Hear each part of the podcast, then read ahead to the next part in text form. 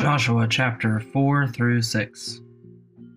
When all the nation had finished passing over the Jordan, the Lord said to Joshua, Take twelve men from the people, from each tribe a man, and command them, saying, Take twelve stones from here, out of the midst of the Jordan, from the very place where the priest's feet stood firmly, and bring them over with you, and lay them down in the place where you lodge tonight. Then Joshua called the twelve men from the people of Israel whom he had appointed, a man from each tribe. And Joshua said to them, Pass on before the ark of the Lord your God into the midst of the Jordan, and take up each of you a stone upon his shoulder, according to the number of the tribes of the people of Israel, that this may be a sign among you. When your children ask in time to come, What do those stones mean to you? Then you shall tell them that the waters of the Jordan were cut off before the ark of the covenant of the Lord, where it passed over the Jordan. The waters of the Jordan were cut off. So these stones shall be to the people of Israel a memorial forever. And the people of Israel did just as Joshua commanded, and took up twelve stones out of the midst of the Jordan, according to the number of the tribes of the people of Israel, just as the Lord told Joshua. And they were carried them over with them to the place where they lodged, and laid them down there. And Joshua set up twelve stones in the midst of the Jordan, in the place where the feet of the priest bearing the ark of the covenant had stood. And they are there to this day. For the priest bearing the ark stood in the midst of the Jordan until everything was finished, that the Lord commanded Joshua to tell the people according to all that Moses had commanded Joshua. The people passed over in haste, and when all the people had finished passing over, the ark of the Lord and the priest passed over before the people. The sons of Reuben and the sons of Gad and the half tribe of Manasseh passed over armed before the people of Israel, as Moses had told them. About forty thousand ready for war passed over before the Lord for battle, to the plains of Jericho. On that day the Lord exalted Joshua in the sight of all Israel, and they stood in awe of him, just as they had stood in awe of Moses all the days of his life. And the Lord said to Joshua, Command the priest bearing the ark of the testimony to come up out of the Jordan. So Joshua commanded the priest, Come up out of the Jordan. And when the priest bearing the ark of the covenant, of which the Lord came up from the midst of the Jordan, and the soles of the priest's feet were lifted up on dry ground, the waters of the Jordan returned to their place and overflowed all its banks as before. The people came up out of the Jordan on the tenth day of the month, first month, and they encamped on Gilgal on the east border of Jericho. And those twelve stones which they took up out of the Jordan, Joshua set up at Gilgal and he said to the people of Israel, When your children ask their fathers in times to come, What do these stones mean? They shall to let your children know, Israel passed over this Jordan on dry ground. For the Lord your God dried up the waters on the Jordan for you until you passed over, as the Lord your God did to the Red Sea, which he dried up for us until we passed over, so that all the peoples of the earth may know that the hand of the Lord is mighty, that you may fear the Lord your God forever. As soon as all the kings of the Amorites were beyond the Jordan to the west, and all the kings of the Canaanites were by the sea, heard that the Lord had dried up the waters of the Jordan for the people of Israel until they had crossed over, their hearts melted, and there was no longer any spirit in them because of the people of Israel. At that time, the Lord said to Joshua, Make flint knives and circumcise the sons of Israel a second time. So Joshua made flint knives and circumcised the sons of Israel at Gibeath Haaraloth. And this is the reason why Joshua circumcised them. All the males of the people who came out of Egypt, all the men of war, had died in the wilderness on the way after they had come out of Egypt. Though all the people who came out had been circumcised, yet all the people who were born on the way in the wilderness after they had come out of Egypt had not been circumcised. For the people of Israel walked forty years in the wilderness until all the nation, the men of war, who came out of Egypt, perished, because they did not obey the voice of the Lord. The Lord swore to them that they would not let them see the land that the Lord had sworn to give their fathers to give to us, and a land flowing with milk and honey. So it was their children, whom he raised up in their place, that Joshua circumcised, for they were uncircumcised, because they had not been circumcised on the way. When he when the circumcising of the whole nation was finished, they remained in their place in the camp until they were healed. And the Lord said to Joshua, Today I have rolled away the reproach of Egypt from you. And so the name that place is called Gilgal to this day. When the people of Israel were encamped at Gilgal, they kept the Passover on the fourteenth day of the month in the evening on the plains of Jericho. And the day after the Passover, on that very day, they ate of the produce of the land, unleavened cakes and parched grains. The manna ceased the day after they ate of the produce of the land, and there was no longer manna for the people of Israel, but they ate of the fruit of the land of Canaan that year. When Joshua was by Jericho, he lifted up his eyes and looked, and behold, a man was standing before him with his drawn sword in his hand. And Joshua went to him and said, Are you for us, or are you our adversaries? And he said, No, but I am the commander of the army of the Lord. Now I have come. And Joshua fell on his face to the earth and worshipped and said to him, What does my Lord say to his servant? And the commander of the Lord's army said to Joshua, Take off your sandals from your feet, for the place where you are standing is holy. And Joshua did so.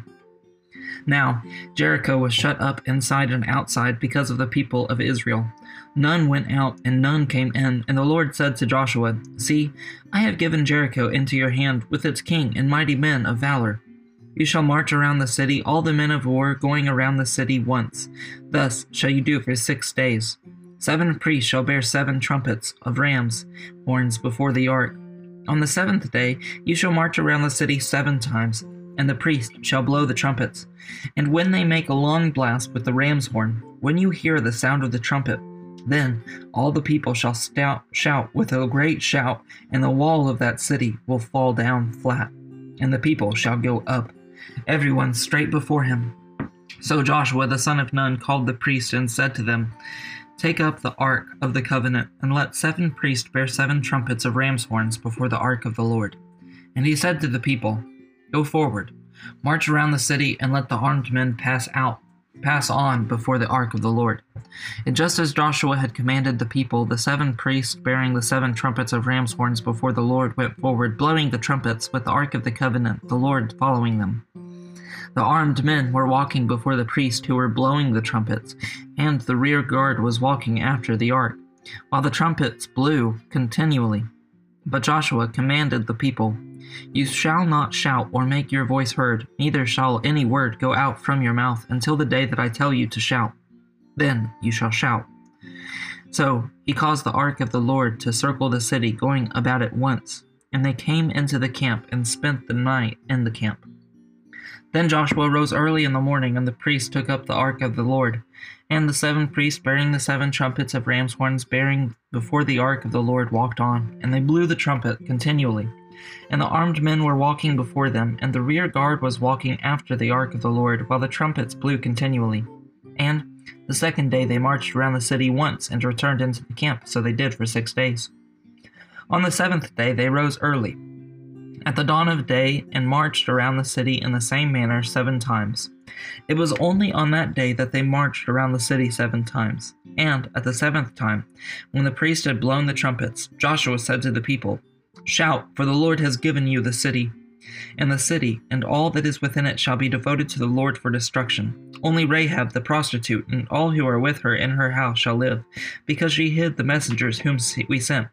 But you, keep yourselves from the things devoted to destruction. Lest, when you have devoted them to them, you take any of the devoted things and make the camp of Israel a thing for destruction, and bring trouble upon it.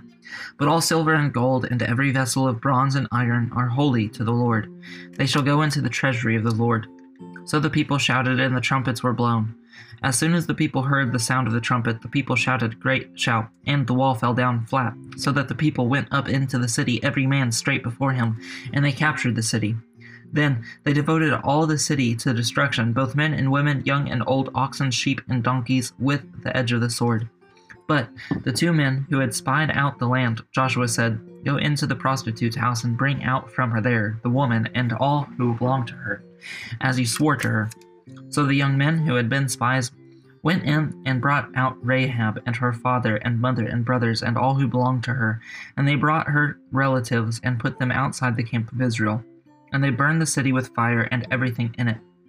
Only as the silver and gold, and the vessels of bronze and iron they put into the treasury of the house of the Lord. But Rahab the prostitute, and her father's household, and all who belonged to her, Joshua saved alive and she has lived in Israel to this day, because she hid the messengers whom Joshua sent to spy out Jericho. Joshua laid an oath on them at that time, saying, Cursed before the Lord be the man who rises up and rebuilds the city Jericho. At the cost of his firstborn shall he lay its foundation, and at the cost of his youngest son shall he set up its gates. So the Lord was with Joshua, and his fame was in all the land. Romans chapter 9, verses 18 through 33. So then, he has mercy on whomever he wills, and he hardens whomever he wills. You will say to me then, Why does he still find fault? For who can resist his will? But who are you, O man, to answer back to God? Will that is molded say to its molder, Why have you made me like this? Has the potter no right over the clay to make out of the same lump one vessel for honorable use and another for dishonorable use? What if God, desiring to show his wrath and to make known his power, has endured with much patience vessels of wrath prepared for destruction? in order to make known the riches of his glory for vessels of mercy, which he has prepared beforehand for glory. Even us, whom he has called, not from the Jews only, but also from the Gentiles, as indeed he says in Hosea Those who were not my people I will call my people, and her who was not beloved I will call beloved. And in the very place where it was said to them, You are not my people, there they will be called sons of the living God. And Isaiah cries out concerning Israel Though the number of the sons of Israel be as the sand of the sea, only a remnant of them will be saved.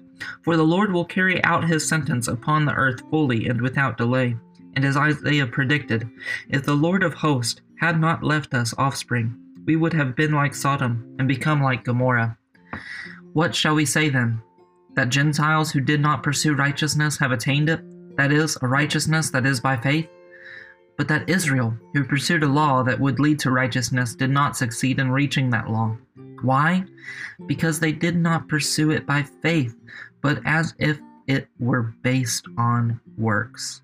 They have stumbled over the stumbling stone. As it is written, Behold, I am laying in Zion a stone of stumbling and a rock of offense, and whoever believes in him will not be put to shame. All right, we're going to get into some trouble today. Paul writes in Romans, How is it that God could harden the hearts of some and allow others to receive his mercy? And he uses this kind of picture where he says, Does a potter not have command over clay? Can a potter not decide that some of the things that it makes are used for dishonorable uses and some are used for honorable uses? Does a potter not have that right over its own creation? And like a potter, does God, who is creator of all of creation, not have that right over humanity? What's troubling about this is we wind up asking the question how could God allow some people to go to hell? And really, in doing that, we're asking the wrong question. here's what I mean by that God has not done anything that makes people unrighteous. He's given man a limited agency that gives us the ability to either rebel or pursue God. Inside of that limited agency, we are subject to futility of a fallen human condition, which means by our own right, by our own virtue, by our own design and who we are in our limited agency, we deserve God's wrath. Without His mercy, we deserve His wrath. That is the case for all people, those who are saved and those who are not. I say that it's the wrong question to ask how could God leave some people destined for hell? Because I think the right question is what is God doing by redeeming some with mercy? He does it simply because he chooses.